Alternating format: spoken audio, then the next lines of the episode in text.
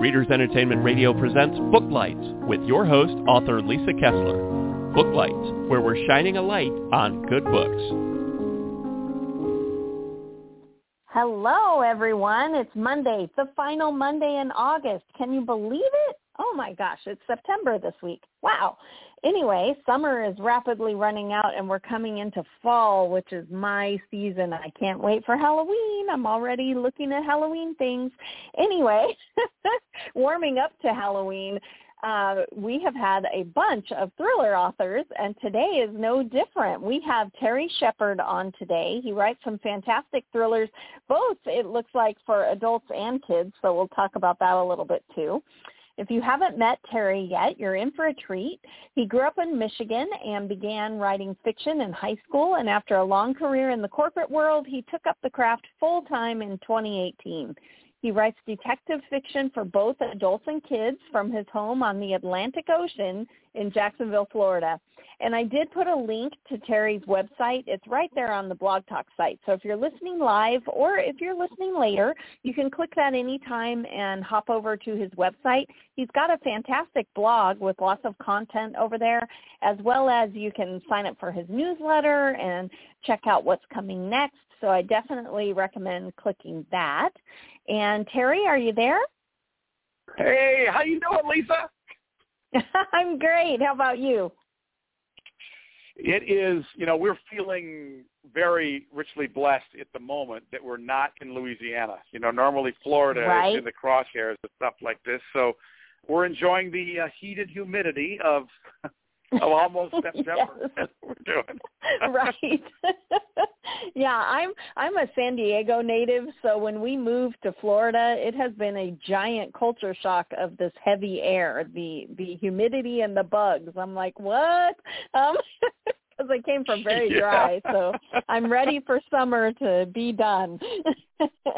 yeah. There's, there's only about three months of the year when it's really fun to be down here. The rest of the time, right. it's it's like the flip of, of Michigan. When in Michigan you ran from your, you know, your warm house to your warm car to your warm office, and here you run from your cool house to your cool car to your yes. cool office. yeah, it's like you just flip the coin to the other side. right.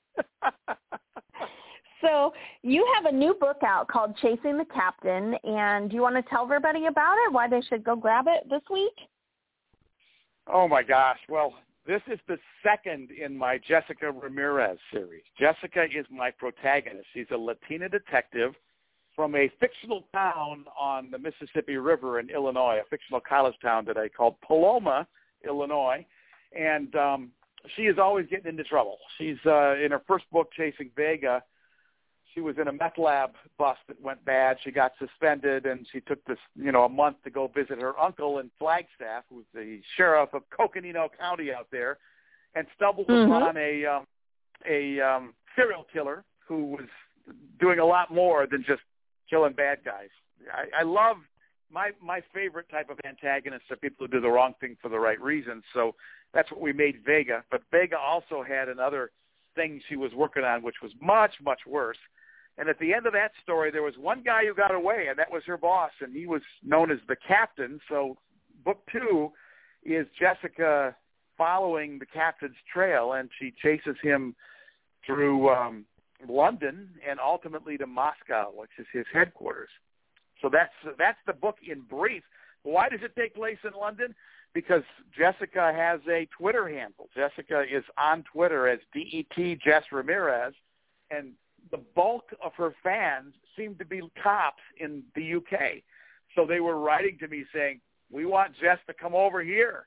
So the entire second act takes place in London. oh, how funny. Wow. So you definitely allow your readership to guide your your novels, it sounds like. Absolutely. You know, the the um the goal really for me from the outset was to try and craft an ensemble cast that was a diverse representation of who we are. So uh, you know, Jess's partner is LGBTQ, and Vega, our medical examiner, Dr. Joey Price, was uh, uh, on the autism spectrum. To this day, he is the most popular character in any of my stories. He gets the most mail. Everybody loves him.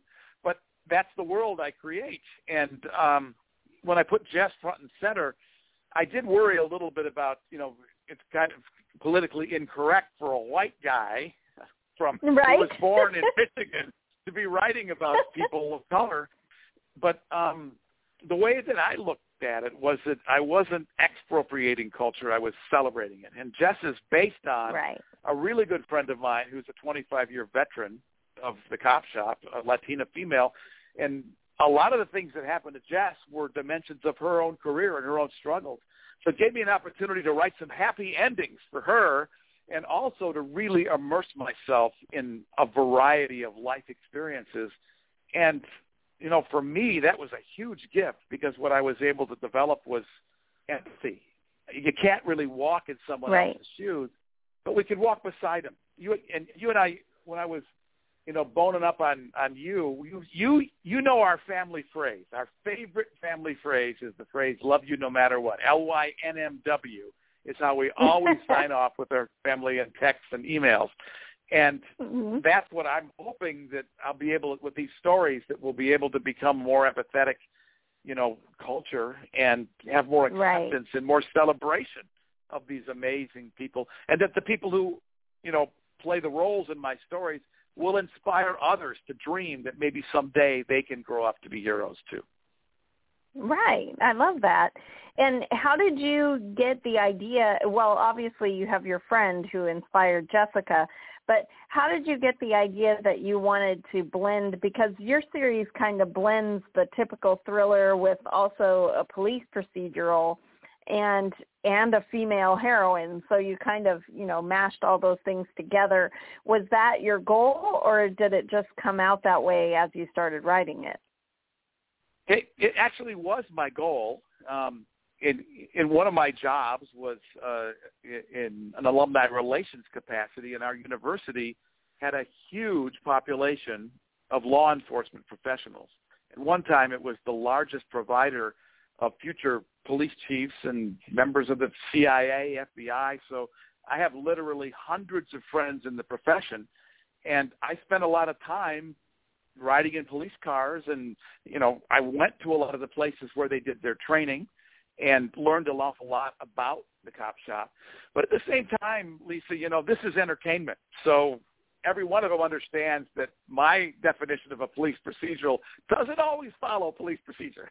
right. and, right. At the end of the day, right, you know this, we're writing for an audience, and we got to make sure that people want to turn the page. Right, right. My my cousin is a police detective, and I had her come speak at um, my RWA chapter once. And she, at the end of her speech, all about police work and all that, she said, she said, in the end, it, we realize that it's fiction, and you need to speed up the timing of things. She said because if you wrote it realistically, ninety percent of the time we are filling out forms and writing up reports. And she said it doesn't make for a good story. yeah. Well, that is so true. And I think, you know, the thing that I really try and do in each case, in each one of my characters, is I try to get the essence of who they are as human beings. Because um, that's what is, is, the, is the fascinating part. And I love it when, you know, all of my LGBTQ girlfriends think that I have been spying on them to write Alexandra. You know, to a person, they've all sent me letters saying, you know way too much about me. Why are you putting this in the book?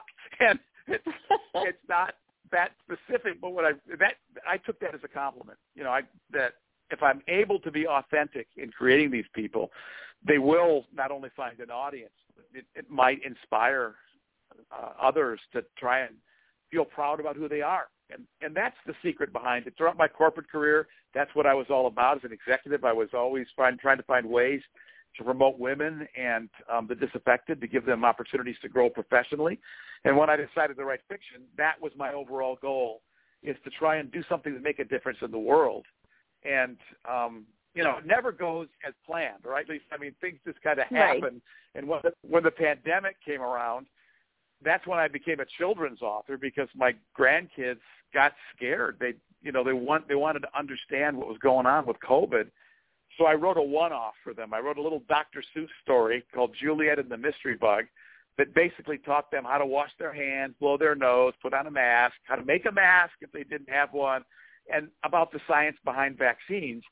And you know, what happened was that they loved it. The neighbors saw it. They wanted copies for their kids. And before I knew it, it starts showing up at doctors' offices and has become a thing. It's kind of an underground thing around the country right now because it, I've made that all of that science accessible. I wrote it right off of the CDC guidelines. Those guys gave me the the science behind everything, right. so I, I explain it.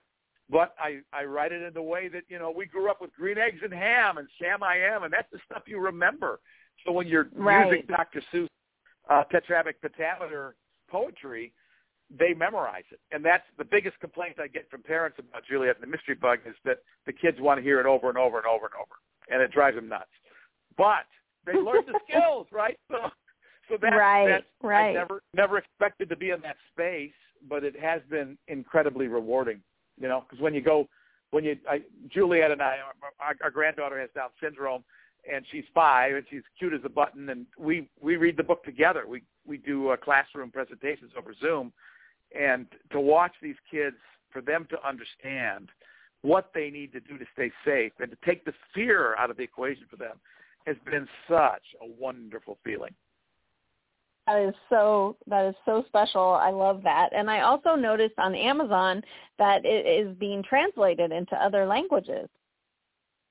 Yeah, you know, I try to with my books, you know, I try especially with Jess, I want to make sure that that she is accessible to people like her. So I hired a translator and I said, look, make this your story. You just keep the plot points, the main plot points. You know that we call them the wireframes in the business. Stick with that. But if you think that you know her mother ought to be serving something else beyond carne asada at the dinner table, or if there's a road you want to go down to, a rabbit hole you want to go down to, to make this more authentic for a Latin audience, do it. And that's what she did. So um, for Chasing Vega, that that gave a whole new audience. And then the real tough part is that when you're trying to rhyme, you just can't I use bet. a straight translation. so, Right, right. So we talked about we you know we talked about what you know what the concepts were, and then I just cut her loose. I said, make it your own. I, I speak Spanish, I read Spanish, but I wouldn't dare write Spanish because I don't you know I don't have that literary Right. skill. But it was so much fun to work with um, Spanish language uh, a Spanish language write, co-writer and the editors and that entire group. I learned so much more about that dimension of publishing from that experience. Highly recommend it. Yeah, I bet. And you also write some middle grade mysteries too, right? The Waterford Detectives. How did that come to be? Well, you know that is. I, I- I'm sure you've had this experience being an author. You know, I I pick my grandson up from school certain days of the week, and one day when I was picking him up and driving him home, I don't know what he was talking about with his friends, but he was said to me, "Grandpa, do you have a job? Do you have a, do you have a, do you work?" And I said, "Yeah." I said, "I write stor- I write stories." And he goes, "Well, you write a story and make me the star." And I said, "Of course, I'll be glad to." Aw. So that's how the Waterford Detective things began. I, I wrote, wrote it about him and his best friend, and um, they're very simple. You know, it was a new a new place for me. Um, but what I wanted to do was I wanted to turn that into something that could be used in the classroom. So I did a that one I did a side by side translation. So you can look at the in the book, and on the left side is the English, on the right side is the Spanish. So it's it's designed with a lexicon for fourth grade Spanish, and can be used as um, you know as a textbook. And that's a marketing Wow. secret that I discovered is you and I are always looking for new avenues to get our our stuff out. And you know, October is the magic month in your space, right? That's you've got to be Right. out and about in that space. But I'm trying to think about, you know, how can I make these books something that can become literature? How can I, you know, so I went to the University of Michigan School of Education and for every one of my books I had them create lesson plans and a teacher's package. So what's happening right now with Jess uh, 1.0 Chasing Vegas Spanish is that they're they're actually using that in a, cla- in a college classroom as a literary book to study. And what they're doing for me, this is fun. What they're doing for me at the end of the class, as I said, at the end of the class, I would love it if you would cast the Netflix movie for me. So tell me who you think should play Jess, who should play Allie. And what I'm going to do is I'm going to take it to those people, and I'm going to say, look, this is what your fans want. They want you to star in this this book. I'll be glad to let you have right. it. And we'll see. We'll see if something happens with it. But it's just so much fun. You know, we always imagine that's part of our dreams as authors is if we were on the big screen, who would we love to have star in our show? So I imagine right. you probably think about that sometime too. Yeah, I actually make Pinterest boards for my books as I write them so that I have a visual, you know, it just helps me when I'm writing. I I put scenery that's up in the book and characters. So, yeah, I always have it all cast with these movie stars of who everybody is so that I can get a good grasp of what their voice would sound like in my head and what they look like and all that kind of thing. So, yeah, Dreamcast is always good. That's great. So I wanted to talk to you too about audiobooks because you actually have narrated some of your own audiobooks, right? Yeah, and this is the strangest story, Lisa, because I never I never planned it. Um you know, I host the Authors on the Air podcast and part of my stick is that when I do the open and the introductions, I said before we bring Lisa on, let's read something from her latest release, and then I read you know, a paragraph or two. And what uh-huh. happened about six, six shows in is one of my guests said, "Hey, let's stop the tape for a minute. I want to talk to you about something." And that's how I got my first narration job. And um, oh my gosh, you know, I yeah, I've got uh, I will have done ten by the end of this year. It's um wow, it's congratulations. Amazing. Yeah, well, you know, I I grew up in broadcasting. I went to college to run radio stations and worked my way through as a DJ. So I knew enough about the the voice acting world, and then you know, like anything, I just immersed myself in that culture. Every time I tried something new, Lisa, I always try and seek out the the best people that I know in that space. So when I decided I wanted to write, my four favorite authors were Patterson and Dan Brown and Megan Abbott and Alison Leotta. So I wrote to them. I sent them fan letters and I said, "Hey, I'm not a stalker but I'm about to turn 65 and I'm going to be writing full time. Would you give me one piece of advice for somebody my age who wants to get into the craft? And to a person, they were just incredibly helpful, super friendly. We, oh, we I became, love that. we all became friends. And, um, you know, that's what's happened in the narration space. Is that there's this whole culture out there of voice actors that specialize in, and there's a variety of narrations. There's book narrations. There's um, now there's descriptive narrations on television for blind people where they're describing the action. Oh. It's not just the uh, the words that are being read. So I mean, there's all kinds of things that you can do as a voice actor now that you couldn't do before. And I love the reading part. I really love well narrated books, and there are a lot of bad mm-hmm. ones out there. You know, a bad narrator right. can turn a good book into to, to trash, but I think a good narrator can also elevate a good book to great, and that's my goal. The, when I, you know, I I don't work for ACX. I don't work for anybody else. I, I work directly with my authors, and we don't stop until they're satisfied. And I really try and I try and make the book magical so that it's it, it can connect with that audience who loves to listen to good narration. And I hope it works. So yeah. far, so good. yeah. Oh, that's awesome. Yeah, I when my books first started coming out in audio, I was not an audiobook listener. So in my head, I thought it was like a teacher reading you a book. So I really, it wasn't my thing. But when my first series came out in audio, I thought, well, I should listen so that I know what people are getting. And it was for an older series. So I hadn't read the books in years. And so I'm listening. I'm like, wow, I had no idea that, you know, they, they really are actors and they do bring a whole nother dimension. I mean, it's, it's almost like your book's a movie. You can hear, you know, it's just, it was phenomenal. I was so blown away. And now I love audiobooks. I listen to anytime I see a book that I'm interested in. If it comes in audio, I'm like, oh, audiobook, um, because you can fold laundry or wash dishes or whatever and still be reading and they're just they're so fantastic. So anyone listening who has not tried an audiobook take it from me. It is not someone just reading to you. It's it's like the story coming alive. It's just it's fantastic. Yeah well i'll tell you what did it for me lisa was um you know when i when this guest asked me if i'd narrate at first i was a little reticent and my wife, who always is the magical person in my life, who kind of pushes me in directions, she said, "Well, let's let's go find some guys that you might like to listen to," and I stumbled across Tom Hanks's presentation of The Dutch House by Ann Patchett. I don't know if you've heard that, but no, Hanks is perfect. And you know, I'm, I I enjoy audiobooks, but I you know Dutch House isn't my genre. I don't I didn't know Ann right. Patchett at the time, and I got the book at the library, and I literally could not stop. I when I was I had it plugged into my ears while I was doing weekend chores I was staying up late at night because he was so terrific. He wasn't trying to do character voices. It was it was Tom Hanks reading me the book. And I decided, okay, that's my touchstone. That's what I want to be. I'm not going to try and do accents. I'm not going to try and do anything like that where it's I'm really trying to immerse myself in a completely different character. But I am going to try and render it in a way that who's ever listening is going to say, wow, I really enjoyed it, sitting on the couch with this guy and having him read to me and so that's my goal as I work with my coaches and stuff and try and get feedback from people is how can I make that experience something that somebody will walk away from and say, it's completely different than the book, but it's better, you know? That's the goal. Right, right. Yeah, a whole different whole different experience.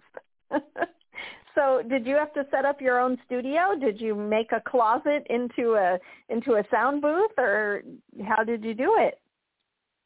Well, I already I'm already in the space um, I've been literally doing radio um, as a side hustle, radio stuff, commercials, movie trailers, that kind of stuff for 50 years. Mm-hmm. So I have it all. Oh, okay. So you have it. It was, yeah, it was just, it was just, um, it's narration's different because it's a long form thing. So there's some skills you got to learn in terms of delivery and also in the production space so that you can do it efficiently and quickly because these books are between six and ten hours a piece uh, of right. finished time, and you don't get it all right the first time through. So you got to you got to fix mistakes and stuff. So learning how to be efficient. You know, I wanted to learn how to do narration like you know how to turn out product. Holy moly! The, yes. you write the. I want to I want to like get you on my show just so I can interrogate you about your productivity because I want to be as productive as you are.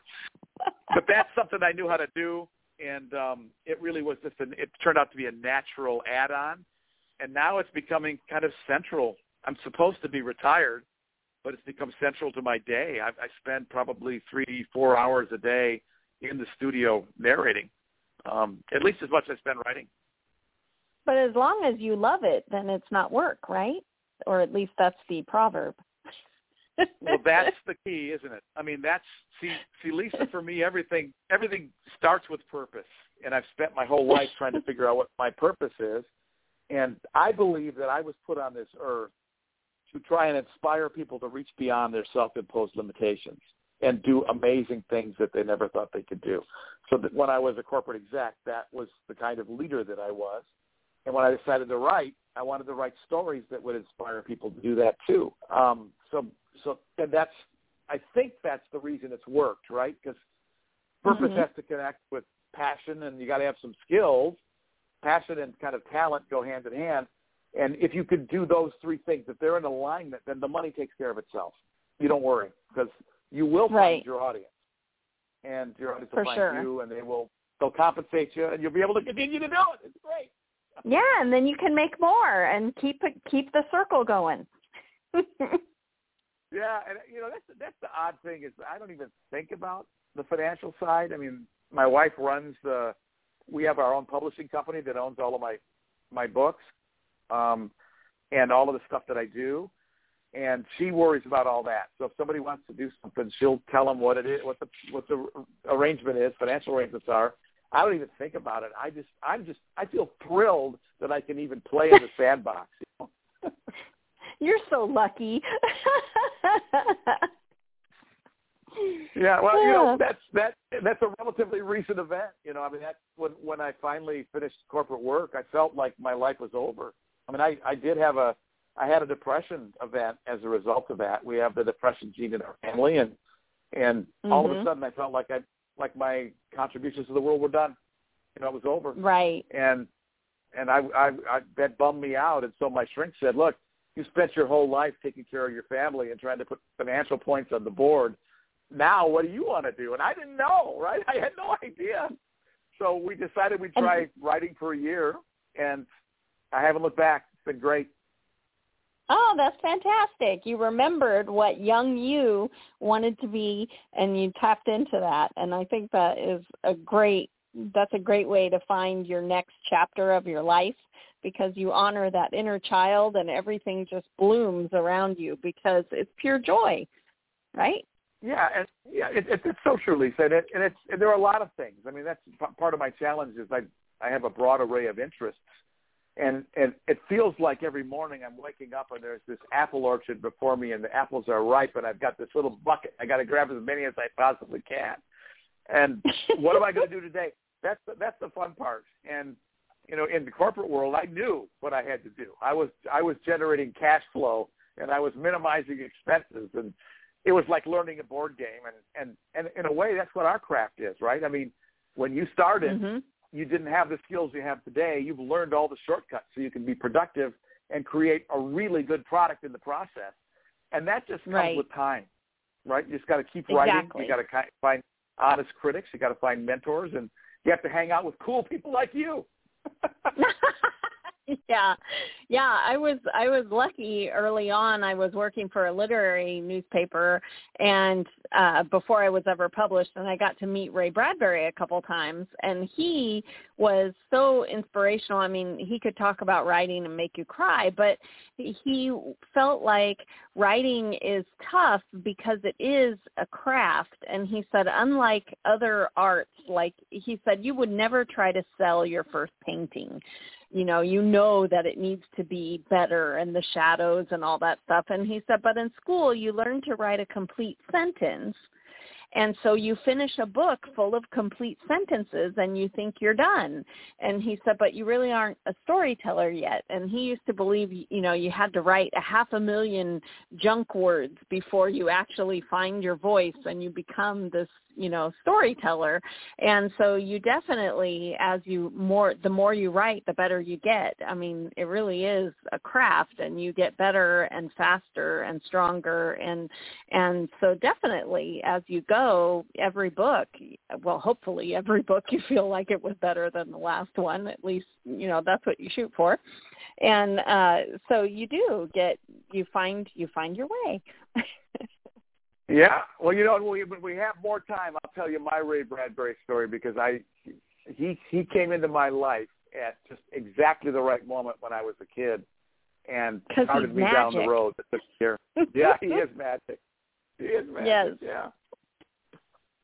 So tell me your Ray Bradbury story. Well, I know we're we're back in. We got what two minutes left. We're running into running yeah, against the yeah. You got to give me the summary. Yeah. Well, um, well, we. I had a I had an AP English teacher who uh, used music as part of the muse. So none of us at that point had read Ray Bradbury, and he brought in Elton John's Rocket Man, and mm-hmm. that was my introduction to Ray Bradbury. And like I do now, I wrote him a fan letter, and we corresponded for a while. And he said he, he was the guy that taught me to write something every day, write every day. Yes. Don't ever oh stop. It's like cardio. Yeah. So I mean, I, that I is so fantastic. Yep. Yeah, I felt like he he was he was magic, and he loved the written word, and he loved writers. Um, that's the other cool thing about being a writer is that it's not it's not like other in- industries where you're competing. You actually are peers. There are plenty of readers. You can't write fast enough for all the readers that are out there. So everybody can help everyone, and it gets more stories out into the world. It's all good. that is absolutely the truth. I mean, that's why I give my email address out, terry at terryshepherd.com. I invite people to the website because I want to give back what little knowledge I have because so many people like you and others have been there for me. It's just made it a wonderful ride. Oh, I'm so glad. Well, I'm excited that you were here today. I am so sorry that we are out of time because we could talk for hours, but I'll come on your show next time. Excellent. Lisa, thank you so much. It's been great to be on Blog Talk Radio. Yeah, thanks so much for being here. Thanks for joining us on Booklight. Be sure to connect with us at www.readersentertainment.com for articles, blogs, videos, and podcasts that matter to readers.